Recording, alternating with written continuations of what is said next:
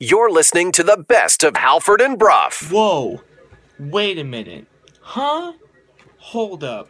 What? Oh, okay. Did we just lose the fucking Canucks?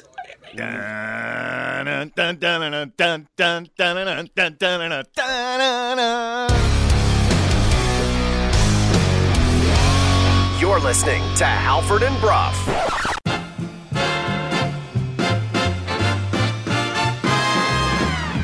Play action fake. Right side throw. Touchdown. Kansas City. Mecole Hardman.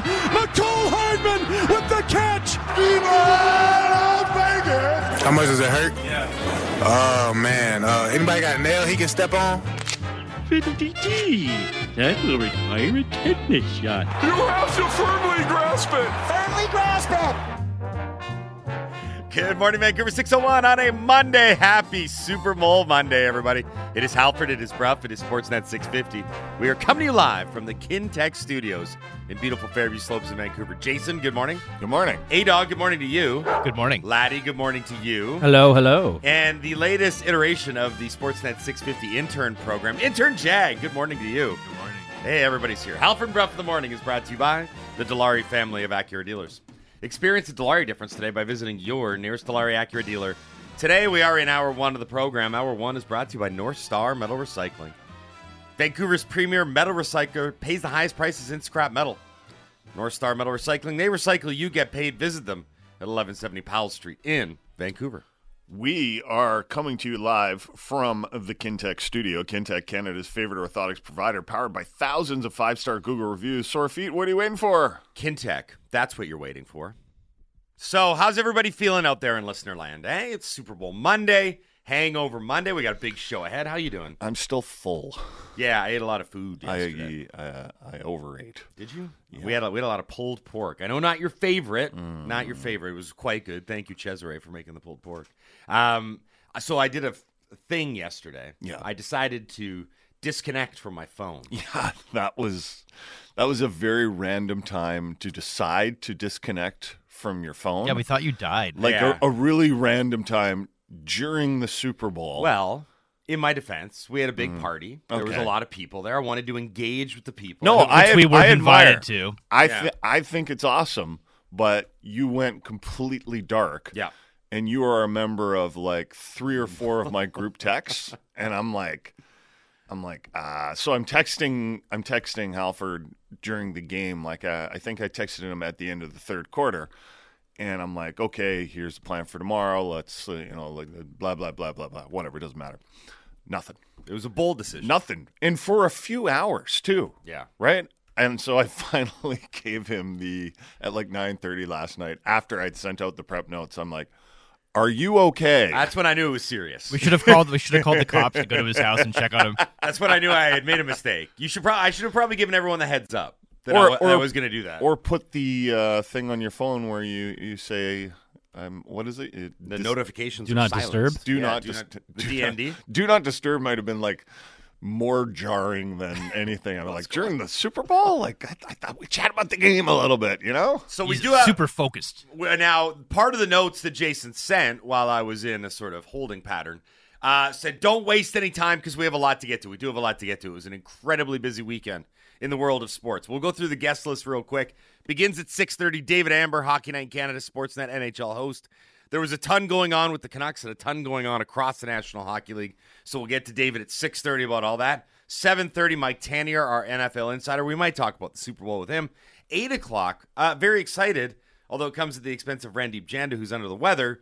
Brett Festerling is going to join the show. He, of course, does uh, the color for play-by-play Sportsnet 650 Canucks games. He called both games over the weekend. Uh, very exciting weekend for the Canucks. Speaking of those Vancouver Canucks, they get a chance to exact revenge on Jake Walman and the Detroit Red Wings on February 15th, and we're giving away tickets to it. We have a pair of tickets Canucks, Red Wings, Thursday, February 15th. We're going to give those tickets to the best what we learned. Dunbar Lumber text line is 650 650. We'll keep it real simple today. What did you learn over the last 72 hours in sports? Let us know. Put a ticket emoji into your text. Hashtag it WWL. Actually sounds more confusing now that I said it out loud. And send it to 650 650. you could win a pair of tickets to It's a- exact revenge. Yeah. It's uh, oh okay. That's yeah, yeah. The whole theme of the show now is about Yeah. exacting revenge. I thought that Red Wings game was pretty good on Saturday morning. Actually, Yeah. was- I thought it was pretty entertaining. I did not So- Did you like the gritty? I did not care for the gritty. Like if if a guy slapping a puck into an open net is cause for retribution, I feel like busting out a gritty on someone is also cause. it may have made a hockey fan out of my two year old daughter though, who laughed really, really hard when it happened, and then the next day mentioned hockey player dancing. wow. So those Canucks fans that took offense to that, well, there's a new fan in my household. I want, I want one of the Canucks to hit him and then do the gritty over his lifeless body. That's my goal for the next Working game. working in reverse on the guest list. Brett Festerling at eight, Mike Tanier at seven thirty, David Amber at six thirty. That's what's happening on the program today. Laddie, let's tell everybody what happened. Hey, did you guys see the game last night? No. what happened? I missed all the action because I was. We know how busy your life can be. What happened? Missed it? You missed that? What happened? What happened is brought to you by the BC Construction Safety Alliance, making safety simpler by giving construction companies the best in tools, resources, and safety training. Visit them online at bccsa.ca. We will begin with the football of the American variety. The Kansas City Chiefs became the first team to win back to back Super Bowls in 19 years, beating the San Francisco 49ers 25 to 22 in overtime, just the second overtime game in the 58 year history of the Super Bowl. Patrick Mahomes wins MVP. Brock Purdy, not so bad.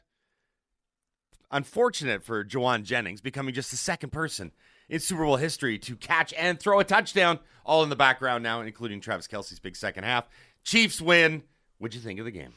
Uh, well, it didn't start out all, all that well. It was um, pretty sloppy and pretty um, non-eventful. Uh, there will be people that like the you know you know the the diehards that are like, no, it was great defensive football. I was like, mm, The No. purists, if you will. not really.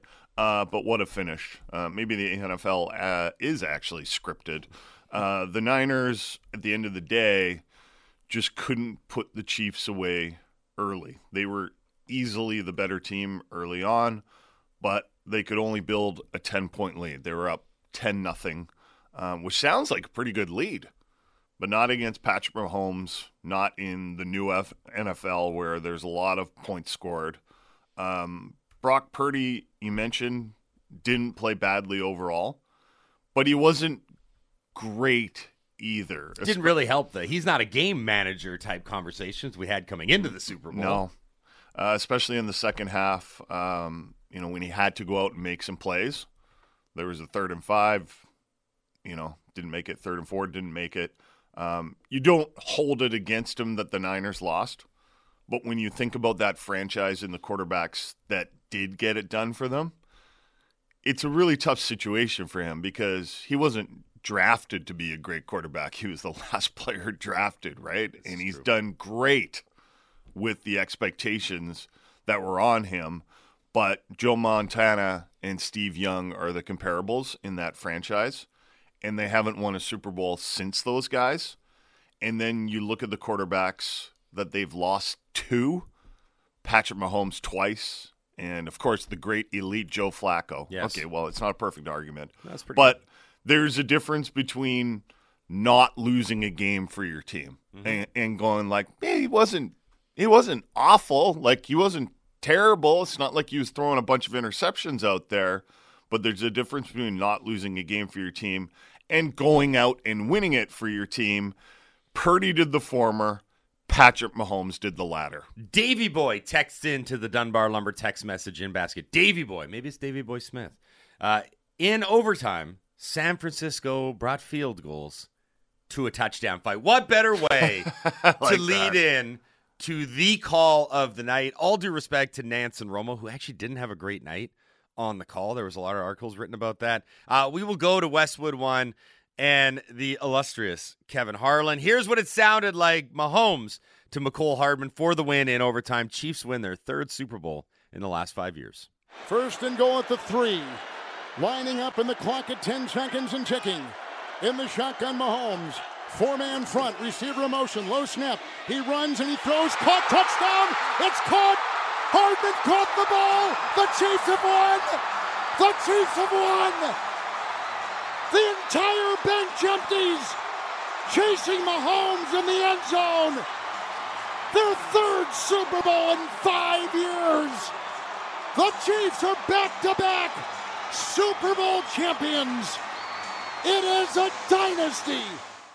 Okay, so you were uh, mentioning how Jim Nantz and Tony Romo didn't have the greatest game.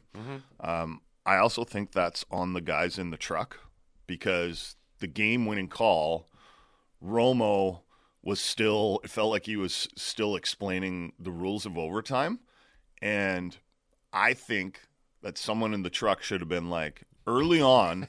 Like when it's halfway through the quarter, Yeah. because I was sitting there uh, at my Super Bowl party. Were you wondering? I I was wondering what happened if the quarter ended and the Chiefs still had the ball, but they hadn't tied the game. Yeah, yet, yeah, yeah. Right, like a lot of people did. I, I, I don't think anyone. I, I think a lot of people were like, "Well, what? Wait a minute, is it is it over then? Like, because the quarter's over." I know, I know, I knew the new rules where you were guaranteed to have a possession, in you know, in in overtime, but I didn't know what happened if the if the first quarter expired. Yeah, well, that was the thing. And then that- and then they waited for like 15 seconds left in the first quarter Mm-hmm. because I was one of those guys like, why aren't they taking a timeout? Are they going to tie the Super Bowl? What's happening? Like? I, I, I wondered, okay, well maybe it just goes to another quarter or whatever. But I anyway. Okay, well, hold on, but I do want because CBS, the guys on CBS Radio before us on the way in, Mm. they were talking about this, and it's funny because the rules don't really make sense because if you like, th- there's a score that will end the game in a sense in sudden death, not right off the hop, right? Everyone gets a chance, but at a certain point, the game does end. Why do they still have a quarter? But the then? clock Just- yeah. exists as a regular game. Like, if, Yeah. so if it had gone to a second quarter of overtime, Mhm. there would have been a two minute warning. Mm, Yeah, yeah, there would have been. Because the second quarter would have been The second sudden, quarter sudden death, would have been right? like the second quarter of a regular season game, Oh, time I wise. see. Okay. If it had gone that We're long. gonna, we're gonna have to put together a halftime show here. You're back. Little John, get back out there. Okay. Were you excited to see Little John? Little Jonathan? Little Oh, Jonathan. Oh, it was amazing. So at I any thought it was rate, very appropriate for our show. That like I didn't know oh, we we did. We had an inside look at the Super Bowl halftime show, but we were talking about Little John last week. That's how ahead of the curve we were. Anyway, Uh, so back to the story of the two quarterbacks, which is often how games are boiled down. I'm not blaming Purdy, and I think there's a lot of Niners fans out there that are probably like, they're probably in a state of shock. I mean, this is now three Super Bowl losses in the last not too long, um, and they all had you know, it was kind of like a similar story where you liked your team, but you just weren't 100% sure about the quarterback, right? Kaepernick, Jimmy G, and now Brock Purdy. Um, well, I'll tell you you, got to credit the Chiefs defense for sure. Like they, they played well. I mentioned, you know, the third and four and the third and five where they didn't get it done, especially the first third and four uh, where the Chiefs blitzed and I mean they, they didn't give Purdy any time. And really that happened on the second one too. Um but the difference in the end, can we all agree, was the greatness of Patrick Mahomes, one of the greatest quarterbacks in NFL history already, and he's still only 28. Like I was watching his post-game interview and he said this game was a microcosm of our season. And he meant that everyone made contributions. But also I imagine that it was a microcosm of our season because the Chiefs season wasn't pretty at times.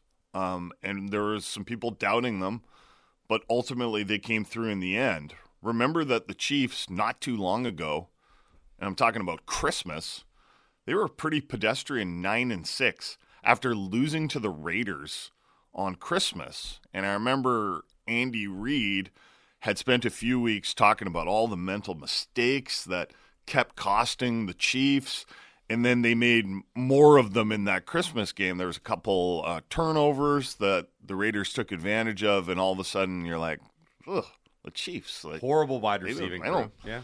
they don't yeah they, they don't look good and and and and but they but in the back of everyone's mind you know i saw a few people like on the chiefs that were like the media were writing us off i was like nobody was writing you off because we kept on saying it's it's you do not write off a team that has Patrick Mahomes. Mike the urologist from Brockville with an early what we learned. Brough proved that sometimes the simplest answer is the correct answer. In your lock of the week, you said the team with Patrick Mahomes is the team that's most likely to win the Super Bowl. Let's hear now from Patrick Mahomes, laddie, talking about greatness following an MVP performance in a 25 to 22 win over the Niners yesterday. Yeah, I mean, I hope people remember not only the greatness that we have on the field, but the way that we, we've done it. I mean, I, I feel like we, we enjoy it every single day. We have fun, we play hard, um, and it's not always pretty, but we just continue to fight to the very end. And Interesting cutoff there. Let's move ahead.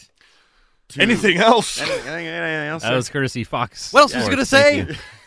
Uh, let's move to the Vancouver Canucks now. We spent 15 minutes talking about the Super Bowl. That's enough for Sports Talk Radio, right?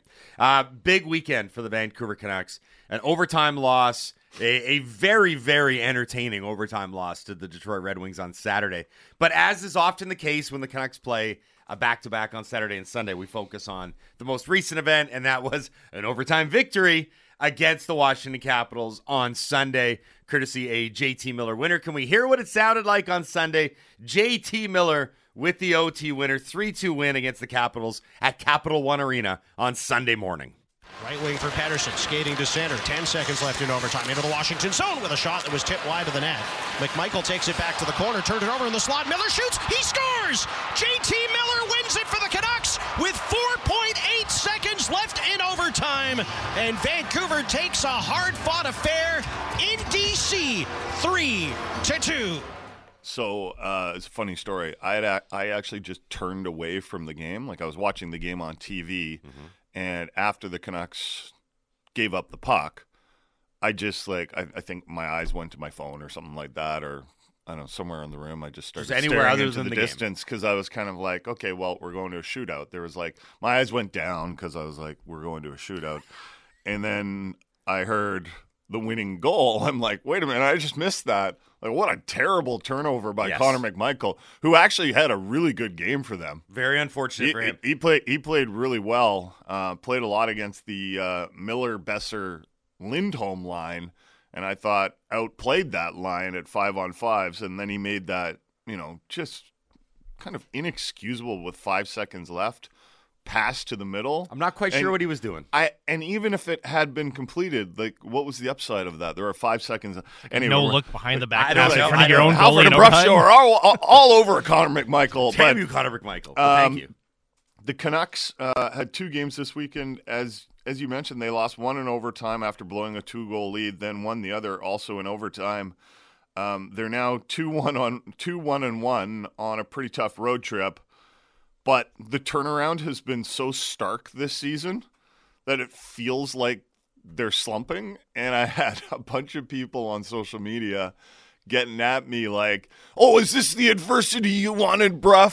Is this the adversity?" Because remember, coming out of the All Star break, we had discussed like, I almost want to see the Canucks go through some adversity just to just to, to just to get out of the way, so the adversity doesn't start like the moment they get to the playoffs, like the Boston Bruins last year, who had that incredible regular season. Then they get to the playoffs, they're like, uh oh. We've never faced adversity, or not this season at least, and then they go out in the first round to Florida. Um, I do think it's great that the bar has been raised to the point where the Canucks themselves aren't satisfied unless they play a really clean game. But I'm not going to come close to criticizing a team that still hasn't lost three straight games all season. Uh, Tyler Myers had a quote after the game um, Sunday, I think. He said, Things have gone so well for us this year that when you lose one, it feels like the end of the world. Win or lose, we've just got to keep pushing and keep working on things to get better. Overall, it wasn't our cleanest game as a group. I thought we started to get our legs moving better in the third, but you know what? We stuck with it in the sense we were pretty good within our system, even though it wasn't our cleanest game. Yeah, there's you know the it, so they went into Carolina. Remember after the All Star break, thought they played a really good game against the Hurricanes, and that was a terrific hockey game too against the Hurricanes. Best one and of it the had trip. Best and one it- of the trip. and- and- and just in entertainment value, it was it was a good game. The Canes played well. The Canucks played well. There was a lot of elements to it. Could have gone either way. Then everyone was excited for the Boston game. We were like, "What if this was a Stanley Cup Finals preview?" And I'm like, after the game, well, I hope that wasn't a Stanley Cup Finals preview. Otherwise, the Canucks are going to get swept. Uh, they didn't play well in Boston. Uh, they were sloppy, um, and I think in some ways that sloppiness, the la- like the clean, the unclean game, it was the, the dirtiness, the the filth, Filthy game. the filth. There was still some filth left over in both the Detroit and Washington game in terms of a few mistakes here and there and defensive breakdowns. Of course, in the Detroit game, they blew a 3 1 lead. They haven't done much of that. Uh, and in the Washington game, that was just that was just kind of a slog. Uh, Tocchet called it mucky, with both teams playing tired. But once again, the supporting cast came up big when they were needed the most. Hoglander, up to 15 goals on the ski, on the season. He scored against Detroit. He scored against Washington. 16. And is it 16 now? Yeah, now he's getting a chance to play with Petey. And that third line just keeps chugging along, winning the possession battle almost every game. I wonder, maybe this is a conversation for later in the show, but I wonder at which point they try and sit down with Dakota Joshua and try and get him locked up. I saw you negotiating for him after the Detroit Do game. they Actually, to? during the Detroit Yeah, game. I was Yeah. like, he's just been he's just been so good, and and and I know a lot of people are like, don't overpay for those guys, don't overpay for those guys, but I just think he's going to be tough to replace, not only at five on five, but on the PK. I propose a six by six.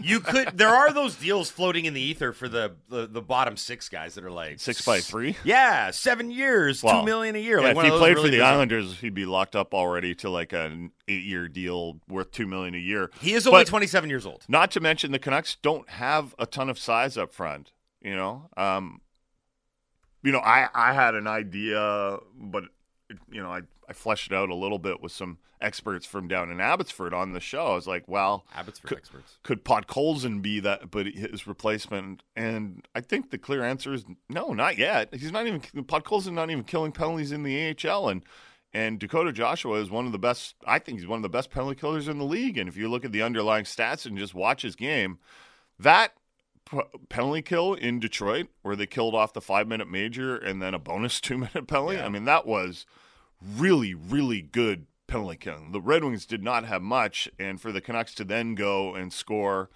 right out of the end of the two minute minor when Hronek was in there and he gets the breakaway and scores, and then they scored another one.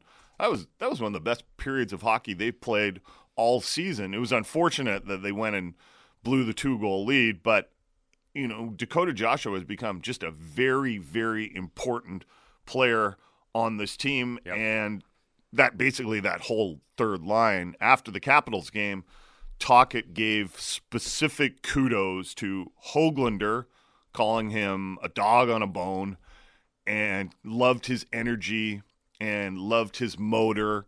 And he was saying, listen, when you're a tired team, that's what you need from your young guys, right? Mm-hmm. And your energy players. You need energy. And Garland, who plays the same way, even though he's not, you know, one of the young players, um, they they all bring energy to the game. And Garland scored on Sunday against the Caps.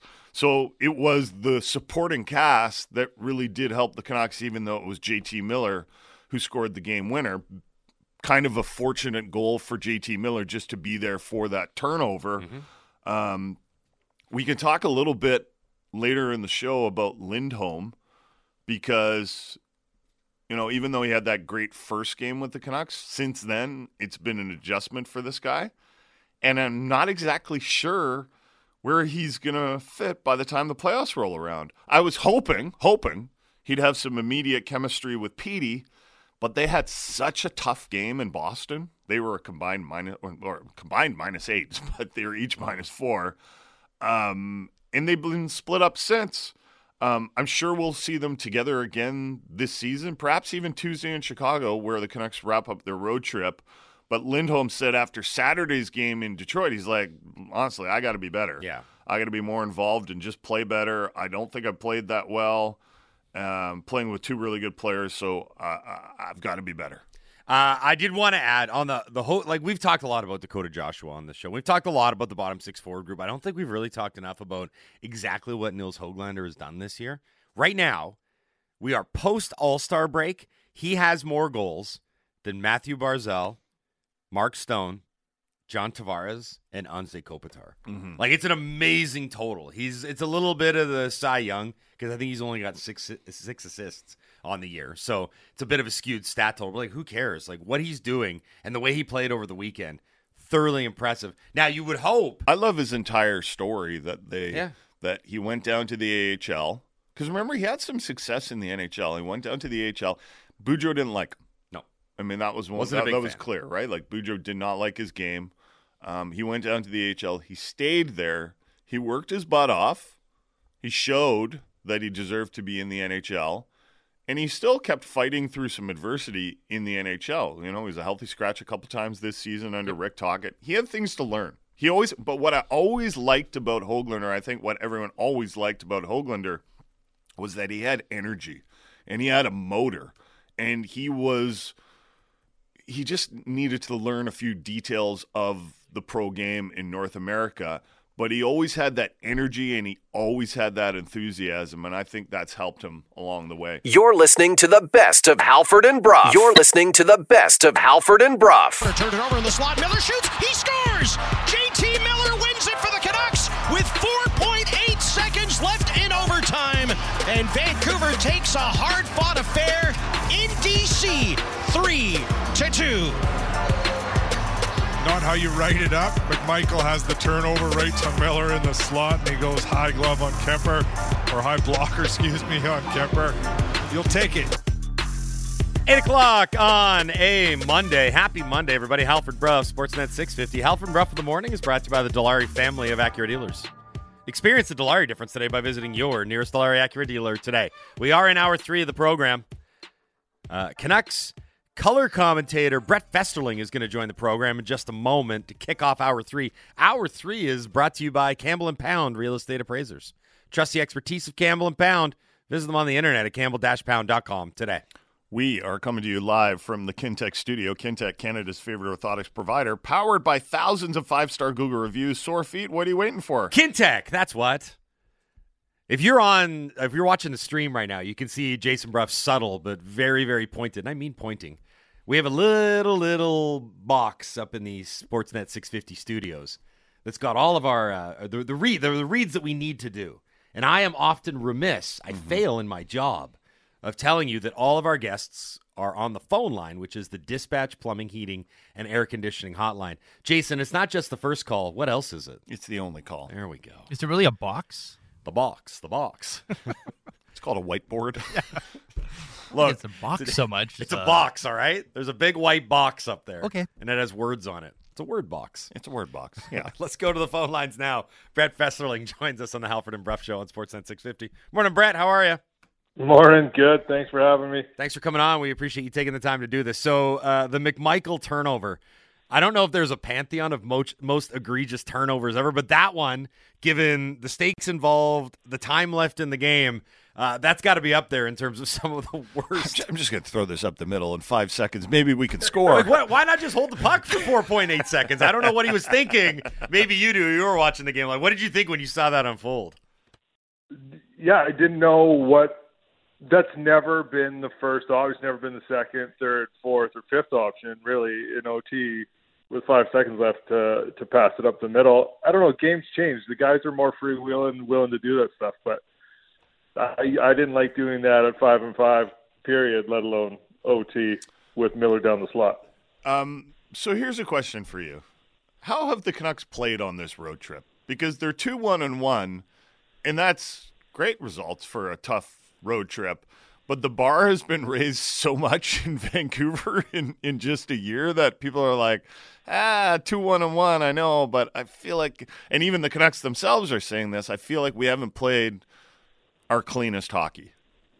No, if you're re- if you're you know painting a picture, it hasn't been a pretty road trip, but they have a chance to go three on one on one, a good chance to go on one playing a Chicago Blackhawks team that's depleted. So that, I think that's where the bar has actually gone up substantially is the ability to grind out points and find ways to get points. And I think it's been a, a slog of a road trip, but they do have a chance to come back over 500, which I think is pretty impressive with the game against Boston. Even Washington wasn't great. Hurricane game was okay, but yeah, not the prettiest road trip, but they'll take it for for what they've done.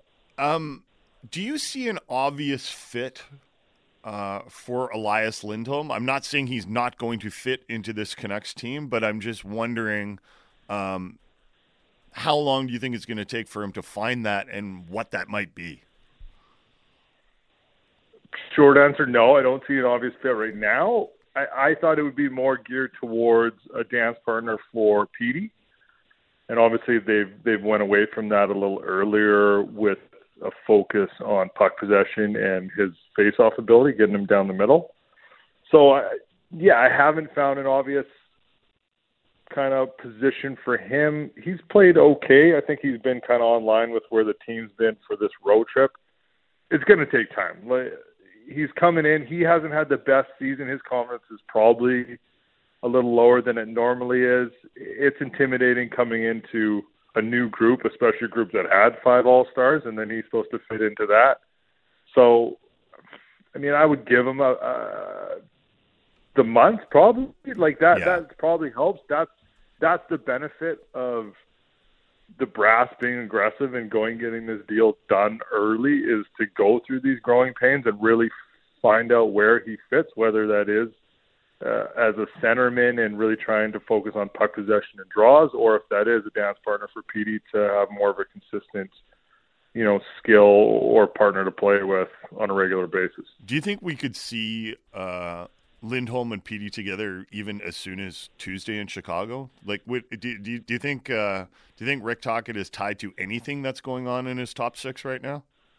No, I don't think so. Like he he started the first two or three power plays, not the first line. Like it's pretty obvious. I think he's uh, not impressed with the road trip for that top six specifically. So I could, yeah, Tuesday would be an easy, easy switch back to those two together. I think, and then I, I don't know. I mean, Hoglander seemed to play well with Petey. That was, I think they had a lot of positives. There was some, some, you know, I Tocchet called it a wash with, with the game before with some of the turnovers. Obviously, the missed assignment in front on the Rasmussen goal, but um, I like those two together. But yeah, I could easily see them going back together Tuesday. Okay, here's a tough question for you. Would you ever consider breaking up the third line to alleviate any issues that you're having in the top six? I wouldn't. It's such a weird predicament that I've, I don't know if I've ever seen in my career where the third line's been so consistent and so good at driving play and outmatching their opponent that it just hasn't been touched and it hasn't even thought of. But that puts such a weird switch on guys like Lafferty or Hoglander jumping fourth line minutes and mm-hmm. fourth line opponents to second or first line minutes and first line opponents. So it's a interesting predicament, but I don't think I would just because it's been so consistent. They've been so reliable for driving play. And, and I just hate messing with chemistry. I feel like it's so finicky and it's hard to find, and and they have it and they they definitely do drive the play against their opponents. So I wouldn't personally wouldn't touch it, but again, they have an extra month here to figure it out. Maybe it's something they start with in practice, or or certain guys look good together in practice, whether it's a rush and you just go with your gut instinct. You know what I love about hockey and, and sports in general is just the unpredictable nature of it. Like we talk about so much in the off season. You know, we're we're forcing topics here and there. We're going over line combinations, and then now we're you know more than halfway past through the season, and it's like, you know, what's been a major key for the Canucks? The line of Blueger, Garland, and Joshua. Like, whoever would have predicted this? And I agree with you. I wouldn't mess with that line. They they're like a sure thing out there. The the way they're playing. What is it about those three together that has created this chemistry and created this line that even if the top six is going, you can put those guys out there and they just seem to be, be able to take the puck from the Canucks end and play with it in the other end. Yeah, they've all added so much value and they're better together. So I don't, I would have never predicted. I think I was uh, harsh critic of Garland to start, especially the contract, and somehow he's made himself such a valuable piece to be, be able to drive his own line and really just have that peskiness and tenacity. He, the chemistry they have that I don't think the top six has right now in terms of just getting pucks north, and then there's always a second guy on the puck quick, whether it's Garland or Joshua or Suter, or I mean, sorry, Blueger.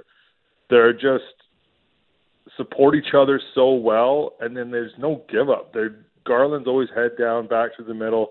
Joshua's head down through the middle, back check, and so it's just kind of a, of a relentless forecheck with back pressure. And then guys like jo- I feel like Dakota Joshua, after getting called out early in the year for conditioning and maybe the level of his play for Tocchet, has become one of the better values in the K. He's become a huge part of the penalty kill. He's making good plays. He's the most, if one of, if not the most physical Canuck on the ice. Mix that in with kind of Blueger's intelligence and his ability to distribute the puck and support, read those guys and support, let them, you know, Garland's a, a bit of a uh, honey badger, kind of gets going. Dakota Joshua goes and gets hit, and then Blueger seems to just find those soft areas to, to support those guys, turn over pucks, and and get it back to them. So it's they've been fun to watch. I've really enjoyed that line this year. Yeah, me as well. Um, Nils Hoglander has he jumped Mikheyev in the depth chart? Well, he's definitely showing his high end skill of what he can he can elevate to that those first line or top six skill level on the offensive side for sure. Mikheyev's a little more of a a thinker in terms of maybe sitting back and evaluating the play on the defensive side. I think that's where you see Hoglander's um, inexperience or, youth show exactly that goal the other day. Just missed little missed assignments on the defensive zone, but on the offensive side of top six and being able to stay in the skill kind of echelon of of a guy like Petey, I think Hoglander's shown that he has that and has the ability to turn it on. And what he's actually done with mostly fourth line minutes and and you know less offensive time to get 16 goals on the year is pretty impressive. So he jumped him on the depth chart? I think it's situational based, but there's definitely an argument to be made there for him to have more sustained time on the second line. Okay, there's about a month until the trade deadline, so still a lot of time for developments. Um, if you could, if you had a realistic wish list for the Vancouver Canucks at the trade deadline, what would top that realistic wish list? That's the hard. That's a really hard question. I, I think my my number one concern right now, still with Lindholm, is probably a player to go with Petey. Now, I don't know if you're going to mm-hmm. spend spend the the money or the assets to bring in another forward. You probably maybe bring in more depth, but then again, you're putting them on the fourth line. You run into that fourth line scenario where it's fourth line or second line. So, I think if you have an also if you have an injury to either Hronek or Hughes, then that changes your offensive side of your defenseman, depending on Soucy as well. So I'd say that the offensive side of your defenseman, barring an injury, is a risk going through playoffs, and then you can always go more depth in the middle part of your forwards, I think. And then that, La- I mean, I like Lafferty. He he was obviously a healthy scratch for both games this weekend. I don't expect him to be a healthy scratch much longer. Mm-hmm. I I think he's a torpedo out there and really drives play and gets the puck going north, and they're a better team with him in the lineup. So it'll be interesting to see where that goes as well.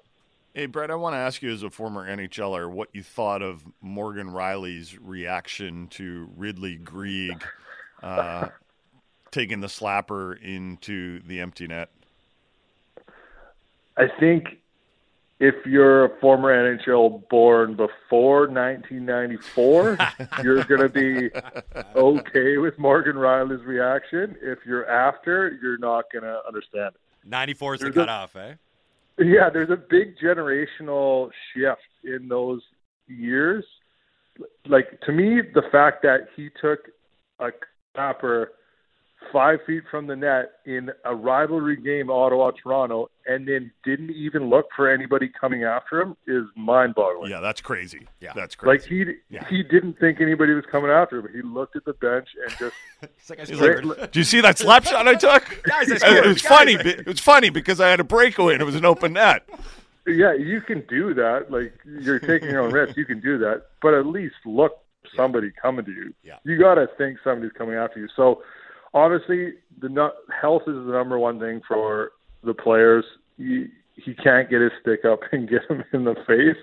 I totally see where he's coming from. I react the same way. I have the same switch, but the biggest thing is you can't get your stick up. I think if he drops his gloves and goes after him or even body checks him into the wall, it's probably less of a suspension of what he's going to get just because of that stick in the face is such a no-no. But um, I understand where he was coming from. Brett, this was great, man. Thanks for taking the time to do this. We really appreciate it. Uh, enjoy the rest of the week and all the games. Hopefully, we can do this again soon. Awesome. Thanks for having me. Yeah, thanks for coming on. That's Brett Festerling, as Jason alluded to, former NHL defenseman and now a member of Sportsnet 650. He's on the call with Brendan Batchelor, uh, color analyst for Sportsnet 650. So we haven't really weighed in on the Morgan Rielly thing. I mean, granted, it's been a busy day. Hell, Nick Taylor got bumped to like hour two, and he had No, we got we we got him in. Oh no, we did. We got him right in before uh, we switched to hour two. So, uh, if you download the hour one podcast, you can hear us talking about Nick Taylor's big win at the Waste Management Open. But um, the more honestly, if it had been any other sports weekend, the Morgan Rielly Ridley Greig, by the way, kudos to that one guy that texted in and is like, "Come on, you idiots, it's Greg." I'm like, "It's definitely not." I don't know where you got that from. It's Greig. It's- Right. There's an NHL pronunciation guide, which we normally never pay attention to because we don't pronounce anything right. But here, Ridley Greig. Anyway, So my whole my whole take is a really simple one. What? There should have been a reaction from the Leafs, but it was an overreaction. And the overreaction is what's going to get him suspended, and rightly so. You don't have to go in and cross check him in the head. My reaction. That's wa- it, though. My, my reaction was that this was the embodiment of collective stupidity. Everyone was so stupid. So first off, let's make I no- like that one more. Let's make no mistake. Ridley Greig, very stupid. It was funny. I kind of got a laugh out of it, but is anyone going to say that what he did was smart? That was a stupid thing to do, right?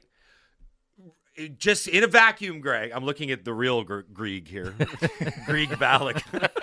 hey, Our good old buddy Hey, hey, hey. Grieg Balloch. I spell it the right way. okay? Indiv- in a vacuum, regardless of what happened afterwards, doing it is stupid, right? I I don't know if "stupid" is the right word. It was stupid. It was silly. Come on, Like, Grieg, it's- be honest with yourself here. I gotta stick for with my buddy yourself. Grieg. Stand up for yourself, Grieg. Anyway, the reaction from Morgan Rielly may be more stupid Mm-hmm. because, as Brett just astutely pointed out, there's a multitude of things that you could have done. I don't care if you're responding to it, but respond in a totally different way. Just say, hey, keep your head up next time. Square the next guy game. up. Give him a chance to fight. Even just words would work. Like Drop your gloves. They're like, Drop your oh, it's old school. You got to be tough. I'm like, what's tough about cross checking a guy in the face when he's not looking? Mm-hmm. Right? Do something else. Now, I'm not saying do like we've seen what happens when you punch an unwilling combatant. Right? That's Yeah, yeah. that was the Bertuzzi Moore thing. You got to square a guy up. So that was stupid. The stupidest thing of all was the online reactions. My God, people! Like I know that social media is a cesspool at the best of times. But this was like taking the worst scum out of the cesspool and then like boiling it down to its core scum. Try having a social media feed full of Leafs fans as well. and Unbelievable. Jays fans. Unbelievable how bad it the, got. the things that Sat got were just Unbelievable. I'm sorry, I don't mean to like yell over you, but it was it was beyond ridiculous. well, it's not unbelievable. It's completely believable Fair. and completely predictable. It's still shockingly stupid. Yeah. Like there's a certain level of stupid that many of you stooped to. yeah. Now I'm not now I'm not our listeners or anything. Like don't get me wrong, you guys are great, some of you. But um like if and it's out there in such a and I use the term cavalier a lot with this, and that's really what it is. Open, openly racist. Just Open, but just, just openly fire, racist. just firing, it- firing oh, it off. brazenly racist. Just And firing I'm it not going to read anything, but if you want to go to Sat's Twitter account, Ah. Sat put it out there, and I and I texted Yeah. Sat. He's like, and and it's kind of sad because it says like honestly, it doesn't bother me anymore, which is like basically like I'm used to it. Just some of the things. It's just shocking. Yeah. And just no regard. No regard whatsoever for anybody. Or even, I mean, the people that are putting it out, like, do you think for a moment how this, take it as a, as- be selfish again and think for a moment what it looks like for you? Yeah. As an individual, like, do you think that it just goes into the ether? Just the, it evaporates into the sky? There was this one guy who like had his name out there and worked for some like Toyota dealership. Which is where I come back to the stupidity part of Right. all this. And he still hasn't deleted the tweets. Just like, leave- what are you doing, man? You're gonna lose your job. these people have children. Like, Just leave it out Can you there. Imagine them reading that in ten years. Like, just it's so sad that these people exist. So to recap, Greig and Ridley situation just collectively stupid. It was just it was a not a great moment. I mean, it could have been. And the sad part is is it was it was ripe for comedy. There was some really good bits that could have come out of that because it was Right? hilarious watching it. Yeah, yeah. I'd never seen a guy do that on an empty net breakaway before. Uh, Hey, Andrew- brave new comedic world. Really good for the rivalry too. I Could have had some fun with it. Yeah. it was great. Uh, Andrew and Victoria text in, should Morgan Rielly get suspended the same amount that Dale Hunter was for his after goal hit on Pierre Turgeon? No. No. No, because uh, what Dale Hunter did was maybe one of the worst things in hockey. history. Turgeon Turgeon was hurt badly and couldn't. I separated shoulder. Yeah, missed the rest of the playoffs. yeah. Could he play at all? Did he play? I'm turning into yeah. Jim Morrow over here. Playoffs. Yeah, that was them. so. That was Ray Ferraro's team, right? And they was really missed him. 21 games, I think. it was. Because he was scoring. That was the team that upset the Penguins. if you remember, Pierre Turgeon was scoring a lot of important goals, like the winner in that game before Yeah, he got hurt. Yeah, it was terrible. Yeah. Dale Hunter's was way worse. I remember. way pe- worse. I remember people, or I think it might have even been Hunter's excuse was like, "I didn't know the goal went in. I was just finishing my check." I'm like, mm, He had his hands up for like six seconds Oh, prior man. to the Yeah. And that Yeah. was so late. It was the next start of the next game, practically. Like you finished your check in the next game. That's when you finished it. It was bad. But no, uh, Rielly's going to get suspended. But that was another part of the. I go back to my stupidity take from earlier. Some of the takes in the aftermath, there were certain analysts that I won't name that thought that the max he was going to get was a fine. I was like, have you watched sports? Do you know how this works? You can't hit a guy after he scores a goal with five seconds left on the clock. Like, even if you're trying to plead that it was unintentional, which it wasn't, or that I was trying to cross check him in the shoulder and it rode up into his face, mm-hmm. the Department of Player Safety is going to be like, that's a great explanation. Here's minimum six games. Like, it's a suspension. Yeah. It was shocking to me that some people were trying to big brain it into being like, it's not, you know. And Sheldon Keefe's response was one of the dumbest things I've ever heard. Can we play the Sheldon Keefe audio? This is. Uh, I know he was in the. I know he was in, pro- on the spot. It was right after the game. He probably didn't have time to think out a great response, but He's also like, he's going through it. yeah, He's going through it in Toronto. He he he does not. I, you get the feeling like he does not care for his team, and now he's going to have to deal with this. Like the blue, the Leafs blue line was already a problem, and now they're going to be missing their best defenseman for five, six games. At any rate, here's poor Sheldon Keefe. What do you think of Morgan Rielly's reaction to Ridley Greig's slap shot into the empty net? I thought it was appropriate. I think, uh, are you concerned at all that he might get some sort of little discipline as a result of Yeah, I'm, I'm sure. I'm sure they'll look at it. Yeah. Do you think maybe the egregious play you're talking about at first period, like the frustrations going over for him for the entire night? No, I think he's reacting to a play. Their player has the right to do what he wants in that moment, and our players have the right to react. Uh, you know, it's the motions of the game. That's the way it goes. When you say it's appropriate, why do you think that's appropriate? It's pretty apparent. The best was when he said, It's oh. actually not. Can you please? I was, I was like, "What are you talking about?" When he said it. so it's and appropriate to lose your best defenseman for five games. play play the clip where he says, "Our players have the right to react." I'm like, "No, they don't. That's what a penalty's for. There's punishments for all Their these player things." has the right to do what he wants in that moment, and our players have the right to react. No, he doesn't. You know what's no, you know what's doesn't have hil- the right to. Re- what is, that's crazy. But you know what's hilarious about all this is like uh, how many times have the Leafs been called out for a lack of response? Yeah, right. and I it's get like, that part of and it. then and then and then No, not One that. of them, not that way. not that way. Not that way. What are you doing? D- Does anybody know how to respond here? And a bunch of the Leafs media were again. I use Galaxy. They're Galaxy braining, and it's like this could be the moment that galvanizes them as a team. I'm like, well, why? It'll galvanize for Uh, sure. Yeah, it's going to galvanize the, the eight game suspension for for Morgan Rielly or whatever he ends up getting. I I was the whole thing, and again, I had like I got the luxury of being able to sit for 48 hours and think about it, Yeah. and craft a response. I get that part of it, right? But some of the responses and it, the knee jerk reaction again. None of it ages well. Usually, you oh, I'd like to take that one back, or it was the heat of the mm. moment, or I was on the spot and I said something. But my word, Just the hypocrisy is what kills me with the Leafs fans. That you know, people that I know and put up with, that were so against what Rougned Odor did to Bautista, Yeah. are just oh yeah, that's what we want to see. Re- instant retribution. Like I watched you complain about Odor. How? Like, I know aggressively complain just about it. blowing my mind last ye- last- yesterday. You're listening to the best of Halford and Brough.